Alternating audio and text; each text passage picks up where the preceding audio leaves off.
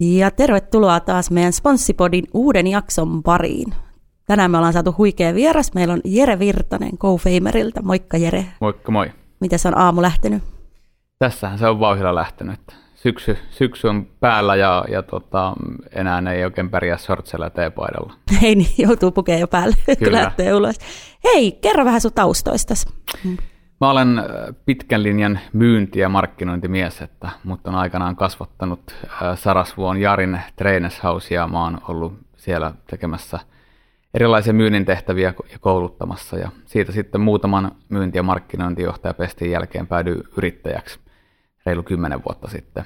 Ja sitten tätä aikaa on hallinnut paljon digitaalisuus ja vaikuttajamarkkinointi ja mm urheilu ja urheilusponsorointi, että sitten on menty erittäin kovaa eteenpäin niillä omilla oikeastaan intohimoalueilla. Ja tänä päivänä mä itse vedän meillä GoFamerimistä yhtiötä, joka, joka pitkään nyt on ollut. Ensin tuotekehitysyhtiö, ollaan tehty just nimenomaan vaikuttaa markkinointiin ja digitaaliseen sponsorointiin sitten mittausalustaa, että saadaan kaikesta läpinäkyvää. Ja, ja sitten meillä on muitakin yhtiöitä, mutta niitä vetää mua paljon fiksummat ja ne on, menevät sen takia erittäin hyvin eteenpäin.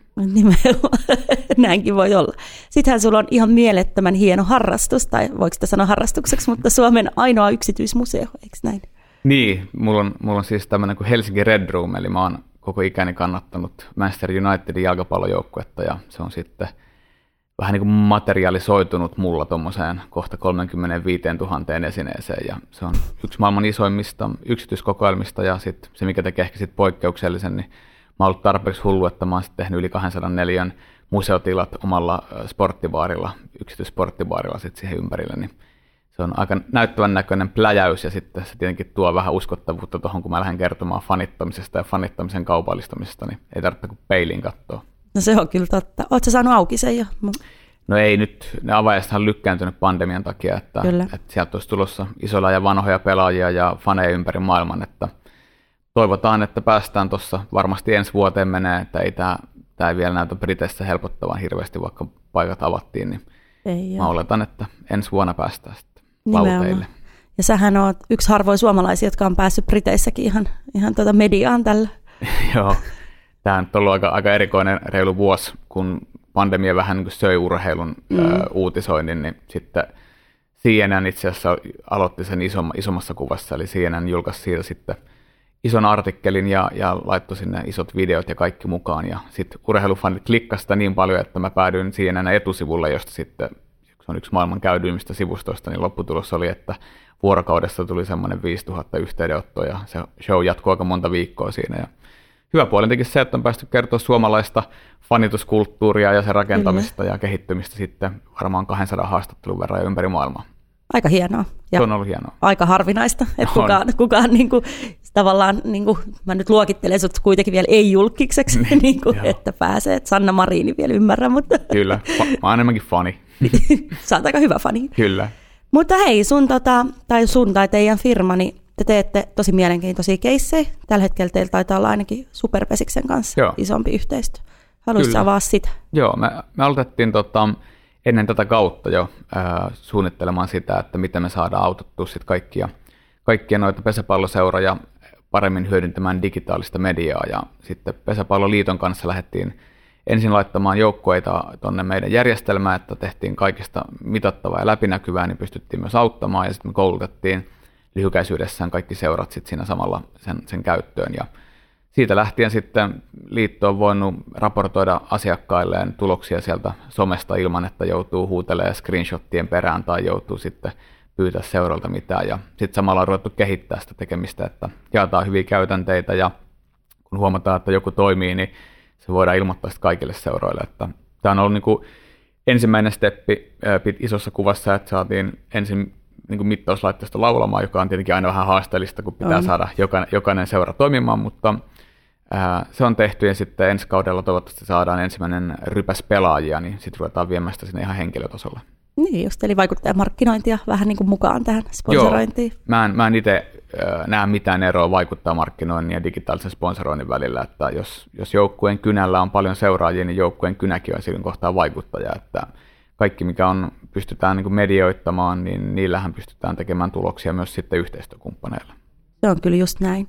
Te suhtaudutte siihen mittaukseen, että olette tehnyt oman, eikö niin, tämmöisen järjestelmän, joka Joo. mittaa sieltä Me ei oikein löydetty aikanaan yhtiökumppani Makke Martikaisen kanssa ruvettiin tutkimaan asiaa, että miten me saataisiin laitettua. Meidän kaikki omat vaikuttajat, tehtiin silloin perinteistä managerointia, niin miten me saataisiin laitettua kaikki yhteen järjestelmään ja sitten myytyy niin kuin läpinäkyvien lukemien avulla, niin ei löytynyt. Ja, ja todettiin, että tämä ei varmaan iso juttu, että kyllä me tämmöinen voidaan nopeasti tehdä. Ja, ja tota, aika monta vuotta ja aika paljon rahaa myöhemmin meillä on järjestelmä, mikä sitten juttelee näiden sosiaalisten medioiden kanssa suoraan rajapintojen välillä ja ja tota, mahtavinta nyt on tällä hetkellä se, että mihin meni meilläkin ennen se 25 tuntia raportointiin, eli, eli tämä on, tämä on niin kuin keskiarvo siitä, että miten vaikuttaa markkinointi ja raportointi vie, kun huudellaan niitä screenshottien perään ja pyydetään, että lähdetään nyt tekstarilla jotain tuloksia ja, ja mm. näin, niin kaiken tämän hakkaaminen Exceliin ja lopulta PowerPointiin ja PDF niin on, on keskimäärin 25 tuntia, niin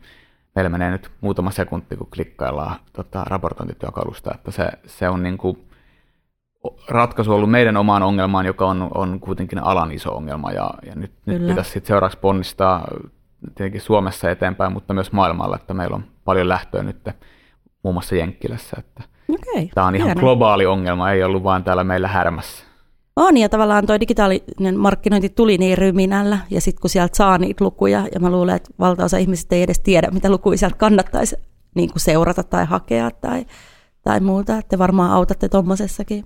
Niin, siis jos mietitte, kuinka paljon dataa on saatavilla tänä päivänä mm. ja, ja jokainen sosiaalinen media tarjoaa sitä hälyttömästi ja, ja näin, kyllä. niin kyllä me ollaan keskittynyt myös siihen, että me annostellaan sitä, että mm. printataan vaan se olennainen ja jätetään kaikki ylimääräinen pois. Sitten jos joku tarvitsee muuta dataa, niin sitten räätälöidään, mutta kyllä se on aika vähäinen määrä dataa, mitä tarvitaan tavallaan keskimäärin keisseissä. Että, Nimenomaan. Että sitten on erikseen ne, jotka haluaa analysoida tosi tosi pitkälle ja sitten niille tehdään löytyy ratkaisuja, mutta kun 95 prosenttia firmoista, jotka tekee sponsorointia, niin ei tarvitse niin paljon dataa, niin sitten printataan ne helposti ymmärrettävät ja eteenpäin vievät datat. Just näin. Ja te olette kouluttanut Superpesiksen jengi, jengejä, viestintäihmisiä myös? Joo, meillä, meillä oli lähes, lähes kaikkien seuran, seurojen tota, ilmeisesti somevastaavat oli, oli kauden alla kahdessa eri koulutussessiossa vedettiin läpi ja sitten tietenkin liitonväen kanssa niitä ollaan sparautu pitkin matkaa ihan, ihan viikkotasolla, että, että tämä on tietenkin tänne kasvutarina, missä opetellaan puolia ja toisen käytänteitä ja sitä kautta löydetään sitten superpesikselle tapa, mikä koko ajan auttaa enemmän enemmän tuolla digitaalisessa maailmassa. Ja ennen kaikkea sitten se luo uusia yhteistyökumppanimahdollisuuksia, kun somet kasvaa ja Kyllä. Jos, jos mietitään, että joku seura saattaa olla pienestä kaupungista, niin silloin kuitenkin koko Suomi markkina-alueena siinä kohtaa, kun pääsee digimediassa isosti ääneen. Sitä just, että eihän ne katsojakeskiarvot välttämättä per ottelu on niin isoja, mutta sitten kun sä saat isot media-alustat siihen mukaan, niin kyllähän se on kyllä, mielenkiintoisempaa. Kyllä. Ja, ja samalla myös mun mielestä pelaajien merkitys ruvetaan Suomessa ymmärtämään ihan mediatasolla paremmin, että vaikka, vaikka tota, oma friendini Sim Liivik on hyvä esimerkki, että ei Sim varmasti, vaikka hyvä pelaaja olikin, niin ikinä oli joukkueen paras pelaaja, mutta Simillä oli lähestulkoon aina isoimmat sosiaaliset mediat, niin kuinka paljon hän toi lisää sille seuralle seuran markkinoinnille ja myynnille voimavaroja Kyllä. omien medioinsa kautta, niin tämä vähän tässä pystyy niin ymmärtämään seuroissa paremmin, että jos pelaajat ovat medioita ja, ja te voitte vaikka edesauttaa sitä, että niistä tulee medioita, niin pitää muistaa aina, että ihmiset samaistuu ihmisiin. Ja tämä tarkoittaa seuratasolla sitä, että jos, jos siellä on ihmisiä ja pelaajia, joihin samaistutaan ja joita seurataan, niin kyllä se seura siitä hyötyy myös rahallisesti. Ehdottomasti. Ja kohta käy niin, että ei kukaan edes muista enää, että Märkäsin, mä joskus pelannut lätkää. Niin, se niin. tavallaan hahmo on kasvanut jo niin paljon niin, isommaksi. Niin, viihdehahmo ja ny, nykyään hän vetää myös itse erittäin hyvällä, hyvällä tota, touchilla omaa, omaa podcastiakin. Joo, mäkin olen kuunnellut, on, on kyllä ihan loistava. Kyllä. Mutta muutenkin vaikuttajamarkkinointi, niin kuin sanoit, niin ei eroa sponsoroinnista tai pitäisi olla, niin mitä mieltä sä oot niin urheilun ja vaikuttajamarkkinoinnin tilasta tällä hetkellä? No eteenpäin mennään koko ajan, et, mm-hmm. että, että vaikka tuntuu aina välillä, että meillä Suomessa tullaan vähän oikeasti perässä asioista, niin, niin musta tuntuu, että nyt on tullut viime vuosina ihan selkeätä loikkaa, että täällä ollaan tajuttu ihan isoissakin konserneissa se, että, että digitaalinen media ei ole häviämässä mihinkään, sen merkitys ei ole kaikkoamassa, että jos katsotaan isoja kokona, niin markkinointikokonaisuuksia, niin yhä useammin niissä ruvetaan miettimään ja suunnitteluvaiheessa, sopisiko tähän vaikuttajat, mm-hmm. sopisiko tähän joku urheiluseura, sopisiko tähän joku kulttuuri tai jotain mm-hmm. muuta. Että tavallaan koitetaan löytää niitä, koska nyt päästään tähän mun niin koreen eli fanittamiseen. Eli, Että jos mietitään, mihin ihmisillä on isoimmat tunnesiteet, no ne on aina sinne, mitä fanitetaan. Oli se musiikki, taidetta, urheilu, mitä tahansa. Mm. Kun joku fanittaa jotain, niin sun on helpompi ohjata sen kulutuskäyttäytymistä. Mm, koska mä oon hyvä esimerkki myös siitä, että multa löytyy valitettavan paljon aina vaikka Unitedin kyseisen vuoden, tota, jos siellä on Adidas tai Nike, no okei, mä oon ehkä vähän enemmän Adidas, mutta kuitenkin se logiikka perustuu siihen, että kyllä mä automaattisesti haluan tunnustaa niin sanotusti väriä. Ja mm. tästä seuraa taas se, että jos mun kulutuskäyttäytymistä pystytään liikuttamaan näillä tunnesiteihin vaikuttavilla asioilla, niin silloin kuka tahansa sponsoroi tai on mukana läsnä näissä kuvioissa, eli jalkapallossa ja mm. Unitedissa, niin se vaikuttaa mun päätöksiin ihan konkreettisesti kaupan kassalla tai matkustuksessa tai missä tahansa. Totta, ja toi on aika mielenkiintoinen, nyt kun media kuitenkin pirstaloituu ja puhutaan, että on vaikea niin enää, jos semmoista massamediaa tai onhan telkkari, mutta tavallaan nuoria sä et välttämättä esimerkiksi tavoita ollenkaan sieltä, niin nyt tollai, toi on hauskaa, että sponsorointi voi auttaa tässä. Niin, ja sitten mietitte markkinoinnin tehoa, että tietenkin tutkimuksia tehdään paljon ja niihin pitää suhtautua aina, aina vähän kriittisesti, että riippuen kuka sen tekee, mutta nykynuorethan, mä en tiedä mikä se termi, mä oon ihan pihalla jo näistä milleniaalit ja sun muut, mutta, niin mutta sanotaan, nykynuoret, niin, niin he eivät luota perinteiseen mainontaan juuri ollenkaan. Mä näin jossain mittauksen, että prosentti on mm. enää se, mitä ne luottaa vaikka televisiomainontaa, joka on hu- aika hurjaa. Tosin oh. ei varmasti totuus ole kyllä noin radikaali. Mm. Uh, mutta samaan aikaan bloggarit, vloggarit ja, ja somettajat alkaa olla niitä, ketkä auttaa niitä tekemään päätöksiä siinä, että mitä ne ostaa ja, ja nämä nuoret on kohta ne kaikista, kaikista tota ostovoimaisen porukka sitten, kun aika vähän menee eteenpäin, niin siinä kohtaa jokainen voi miettiä, että miten niihin vaikutetaan. On, ja sen huomaa, mä olin kahdeksanvuotiaan lapseni kanssa kaupassa, ja se seuraa muutamaa tubettajaa, niin se halusi ostaa yhden tuotteen, koska joku tubettaja oli mm-hmm. sitä suositellut tavallaan, Kyllä. ja hän on vasta kahdeksan, että tässä on niin kuin aika niin, matka edessä. Niin, ja hän vaikutti myös suhun siinä ostopäätöksessä. Totta kai, niin, niin että, koska me sitten ostettiin se. Niin, niin. Et, et, kyllä sitä joskus sitäkin on miettinyt, että minkä takia se, urheiluseurat ei aggressiivisemmin eti pelaajia, jotka on myös persoonia. Mm. Et mä ymmärrän, että urheilullinen menestys on kaikin, kaikista tärkein ja se itse ottelutapahtuma on aina kaikista tärkein. Siitä mm. ei, mikään ei sitä muuta. Mutta siinä ympärillä on niin paljon muita vivahteita, että, että vaikka lätkässä nelosketju tai, tai joku muu, mikä on sen työmyyräosasto, jossa ei välttämättä tarvitse olla se maailman taituin kaveri, mm. niin sinne sitten voi hankittaa sellaisia tyyppejä, jotka on oikeasti todella mielenkiintoisia tarinoita, koska tarinoihin ihmiset samaistuu kanssa. Niin Kyllä. Semmoinen kaveri voi tuoda sille seuralle valtavasti määränsä enemmän vielä hyötyä, mitä välttämättä pelikentällä ei tuo sitten. Nimenomaan sehän saattaa olla, että siellä on jo niitä Kyllä. niitä hahmoja, mutta niitä ei ehkä osata hyödyntää tai niin kuin löytää tällä hetkellä. Niin, jos organisaatiot on pieniä, niin kellään ei riitä resursseja siihen, että pystyttäisiin tuomaan niitä tarinoita esille. Että vähän huono, huono edelleen mun mielestä Suomessa, että moni jättää tekemättä esimerkiksi digitaalisessa mediassa niin sisältöstrategian, eli se on se, mistä jätetään rahat ekana veke. Mm. Todetaan, että no, meillä on yksi henkilö, joka hoitaa sen, ja sitten se kyseinen henkilö, joka aamu tulee duuni ja miettii, mitä mä tänään laitan sinne, että mitä ihmettä mä laitan sinne. Ja sitten se laittaa jotain ilman suunnitelmallisuutta. Mm. Mutta jos seura tekisi vaikka hyvän suunnitelman, jossa joka viikko tulisi yksi pelaajatarina ulos alkukaudesta ja siellä olisi huomioitu kaikki mahdolliset eri teemapäivät ja muut, ja siinä olisi tehty systemaattista suunnitelmaa niin, että miten tuodaan meidän jengin tarinoita ulos, mm yhtäkkiä se, joka tuottaa niitä, niin hän vaan aamulla julkaisee sen, mikä on sovittu ja katsoo sen kyseisen tuotetun filkan, mikä on vaikka tuotettu ennen kautta jo, jolloin on aikaa. Niin sitten tulisi punainen lanka koko kauden ajaksi, sinne tulisi totta kai ottelutapahtumista ja muista tapahtumista niin koko sitä reaaliaikaista, mutta se iso kuva ei muuttuisi mihinkään ja meillä tulisi koko ajan tarinaa tarinan perään, ihmisiä ihmisen perään. Ja yhtäkkiä kauden jälkeen niin kaikki seuraajat tietää paremmin ne pelaajat ja niiden taustat ja meillä esimerkiksi mä oon itse ollut tuossa Helsinki Seagalsissa mukana lähes alusta asti, niin siellä on esimerkiksi meillä Timi Heinonen pelaaja, joka on pisimpään Suomessa noita pääsarjapelejä tahkonut, niin hän on aivan niin pyöräilyhullu. Mm. Niin ihan varmasti ollaan kuule alusta asti nostettu Timin, Timin tekemistä tuolla tota, pyörien kanssa. Ja se on hänen intohimo ja hän tavoittaa sitä kautta sitten taas niitä, ketkä on kiinnostuneet pyöristä ja mahdollisesti myös sitten jo valmiiksi koripallosta tai huomenna sitten ovat kiinnostuneet koripallosta Timin takia, niin aivan mm. mielettömiä tarinoita ja ennen kaikkea hemmetisti intohimoa. No se just, kun monet löytyy kuitenkin sen lai, oman lajinsa takaa joku muu tarina tai joku niin kuin kiinnostuksen kohde, mitä kautta saa sit myös aina uutta kansaa tai uusia tyyppejä. Niin, jos katsot vaikka suomalaisia superhuippuurheilijoita, jotka eläköityy, jotka sitten sen jälkeen lähtee ehkä siihen puoleen, missä niillä on ollut myös intressiä, niin mm. onhan täällä näitä Sami Hyypiöitä, jotka jotain noita motocross-pyöriä vai mitä kaikkea Sami tekee ja ajelee nykyisin. Ja, et, et tavallaan siinä on hyvä esimerkki, että hän on ollut yksi Suomen isommista jalkapalloilijoista ja tehnyt valtavan kansainvälisen uran ja nyt, nyt hän antaa kaikkensa sitten seuraavalle intohimolle. Niin tässä tapauksessa niin että toistakin intohimoa olisi voinut tuoda jo matkan varrella enemmän esiin vaikka seuraajan toimesta, jolloin olisi saatu, saatu sitten lisää näkyvyyttä ehkä kokonaan eri kohderyhmässä. No just näin. Ja me puhuttiin tuossa ennen kuin laitettiin nauhoitus päälle, niin sä sanoit, että yksilöurheilussa osataan hyödyntää paljon paremmin tätä, tätä vaikuttajamarkkinointia tai näitä tarinoita, mitä Joo. joukkueissa. Joo, va- va- varsinkin nyt kun vielä puhutaan Suomesta, mm. niin, niin kaikki muistaa Mika Myllylän ja, ja sen suola rämpimiset ja sen duunimäärä, mitä se teki, sitä mm. duunimäärää korostettiin ja, ja sitä periksi antamatonta asennetta korostettiin ja persoonaa tuotiin esille. Ton, ton kaltaista sisältöä on tuotettu yksilöurheilusta, myös median toimesta paljon enemmän kuin sitten mm. joukkueurheilusta. Ja, ja tuossa on varmasti se yksi isoin juttu, mitä voisi vois kehittää vielä, että, että toisi niitä henkilötarinoita voimakkaammin ja, ja Kyllä. seurat, kun seurat ei hävisi, mitä jos ne auttaa brändäämään niitä henkilöitä enemmän seuran sisällä, vaikka ne vaihtaa maisemaa, niin ne, ne kerkee ottaa siitä kuitenkin sen koko kasvuhyödy itselleen, Kyllä. josta hyötyy siis siinä kohtaa seura, se pelaaja itse ja sitten yhteistyökumppanit. Niin tämmöinen niin win-win-win tyyppinen tilanne, musta on vaikea nähdä, että miksi tuota tehdään vielä, vielä kuitenkin aika, aika maltillisesti.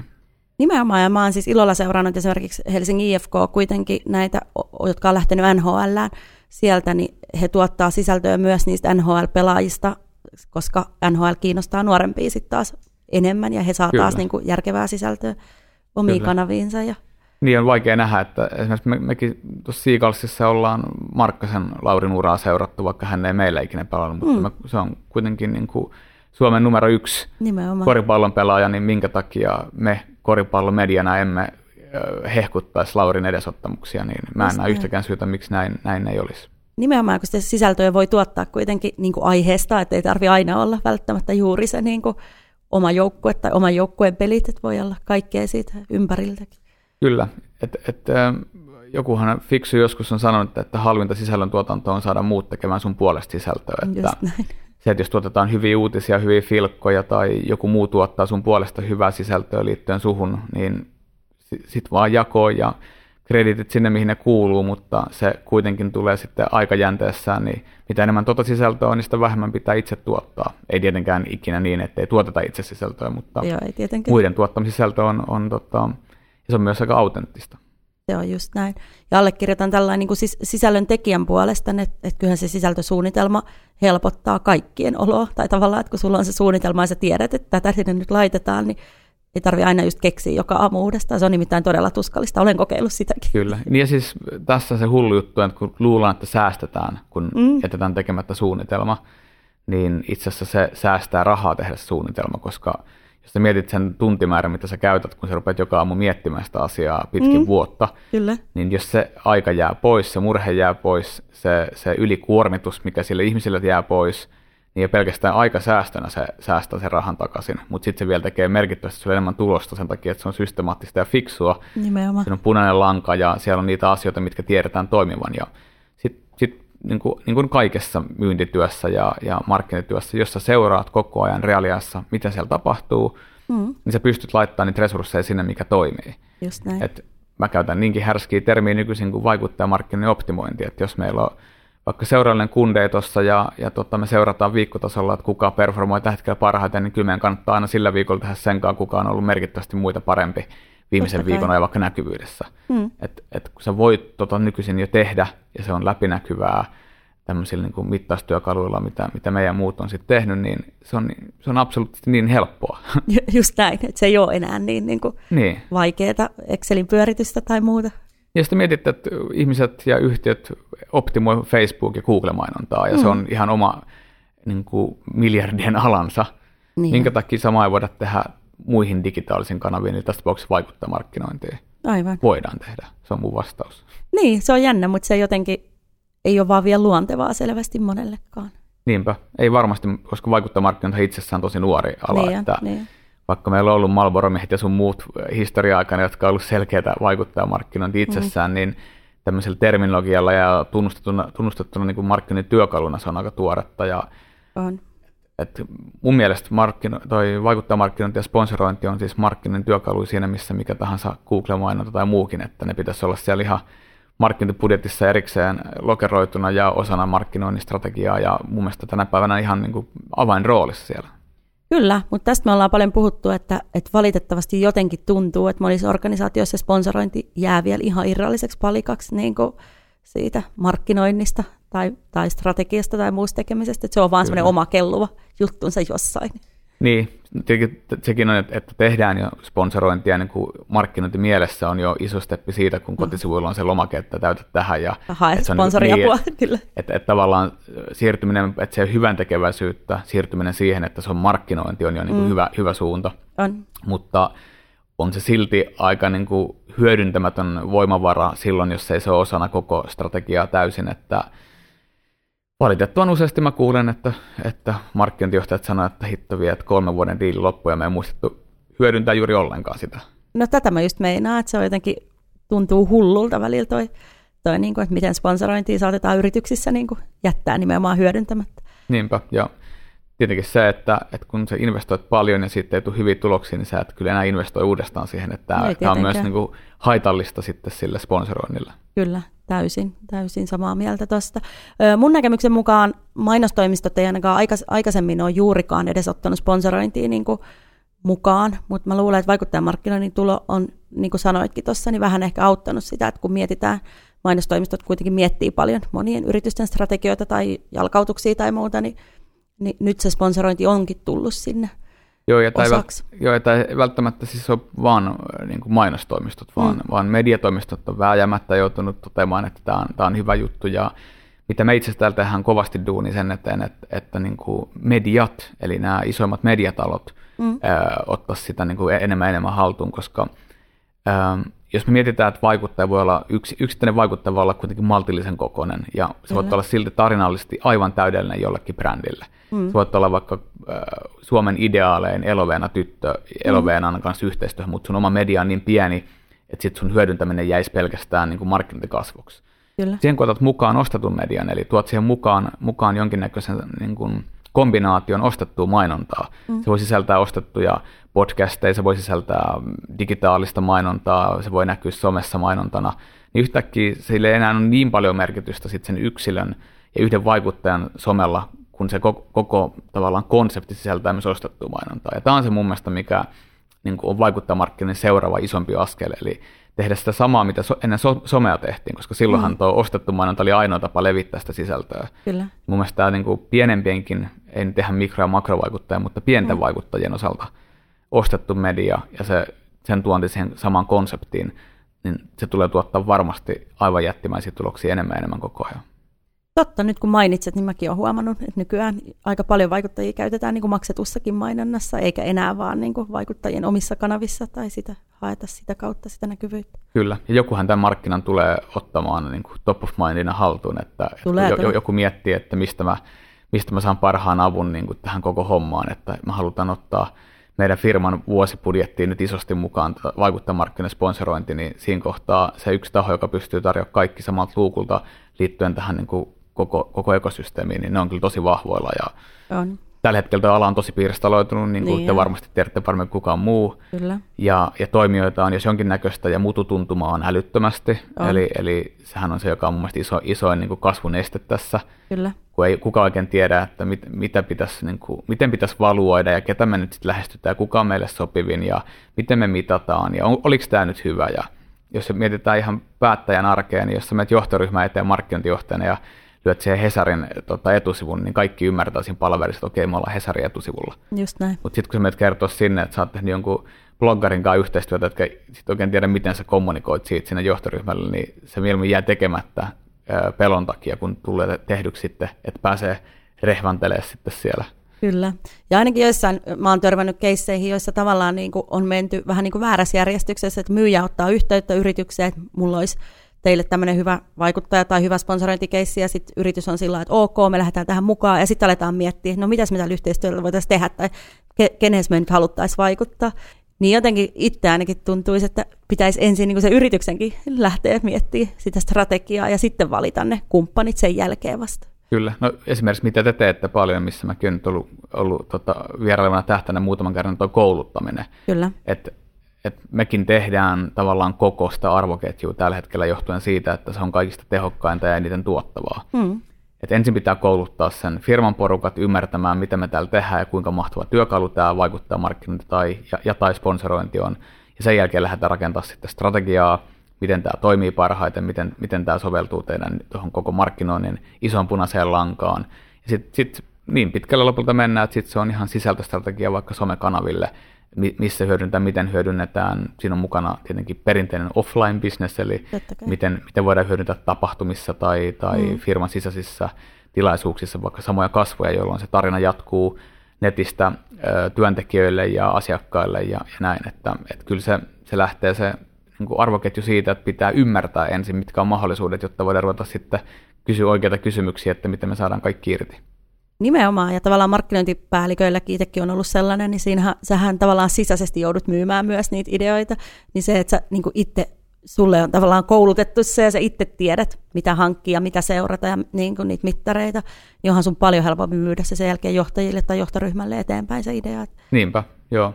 Mä, mä itse tuossa mitä mä nyt sanoisin, kymmenen vuoden liukumalla huomannut tätä, tätä niin johtoryhmätyöskentelyssä ja ennen kaikkea niin vuosibudjetoinnissa, niin yhä useammin siellä rupeaa olemaan se joku erikseen vaikuttajamarkkinointiin laitettu täppä, mutta se ei edelleenkään ole niin kuin mitään tekemistä sponsoroinnin kanssa. Ei niin. Eli sillä on joku oma täppänsä, jos on.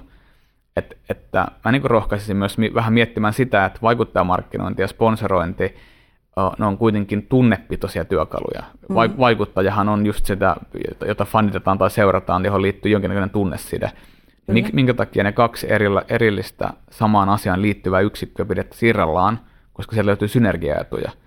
Ja, ja tota, jos ne laitettaisiin samaan koriin budjetointivaiheessa, tarkoittaisi, että suunnittelutyö tapahtuisi myös liittyen molempiin. Mm. Ja siinäkin varmasti säästetään, mutta ennen kaikkea siinä voidaan saada ihan valtavia oivalluksia siitä, mitä, mitä kaikkea voidaan tehdä sitten tämän, tämän kontekstin sisällä. Tämä on kyllä, mä ostan tämän ajatuksen, mun mielestä tämä on niin kuin, tavallaan turhaan tehdään sitä hirveät erottelua vaikuttajamarkkinointi ja sponsorointiikin, tai tavallaan, että vaikuttajamarkkinointia pidetään kauhean hyvänä ja sponsorointi ei niin hyvänä. Kyllä. Jos, jos, jos vaan vie sen sinne ihan atomeihin, niin kysymys on jälleen kerran, fanittaminen on aika, aika vahva sana, koska se puhutaan kuitenkin pienestä osasta porukkaa, joka oikeasti fanittaa. Mm. Valtaosa ihmisistä elämänsä aikana fanita mitään. Mm. Mutta äh, kun sä seuraat jotain tahoa, oli se sitten somen kautta tai television kautta tai livenä tapahtumiin, niin sulla on kuitenkin jonkinnäköinen tunneside siihen, joka on voimakkaampi kuin esimerkiksi brändeihin syntyvät tunnesiteet. Kyllä. Valtaosin. Tässäkin on poikkeuksia. Totta kai. Niin ähm, silloin mun mielestä puhutaan vaikuttaa markkinoiden sponsoroinnin hyödyntämistä kuitenkin aika vahvana tämmöisenä tunnetyökaluna. Mm ja kun sitä valistetaan oikein, niin siinä ei ole mitään muuta kuin voittajia sekä asiakkaiden päässä että sitten tietenkin, tietenkin sen hyödyntävän päässä. Se on just näin, ja vaikka mä tunnen niin paljon ihmisiä, joilla tavallaan tulee vähän niin kuin ver- veren mukana nämä, että tiedätkö, vanhemmat on fanittanut jotain tai seurannut mm. jotain lajia tai seuraa tai muuta, niin sitten vaikka sä et itse seuraisi, niin tavallaan jos joku multa kysyy, että mitä sä kannatat, niin kyllä se tulee jotenkin sieltä selkärangasta, niin kuin, että se on tämä seura. Niin, kyllä, kyllä verenperintö on aika vahva perintö. Oh.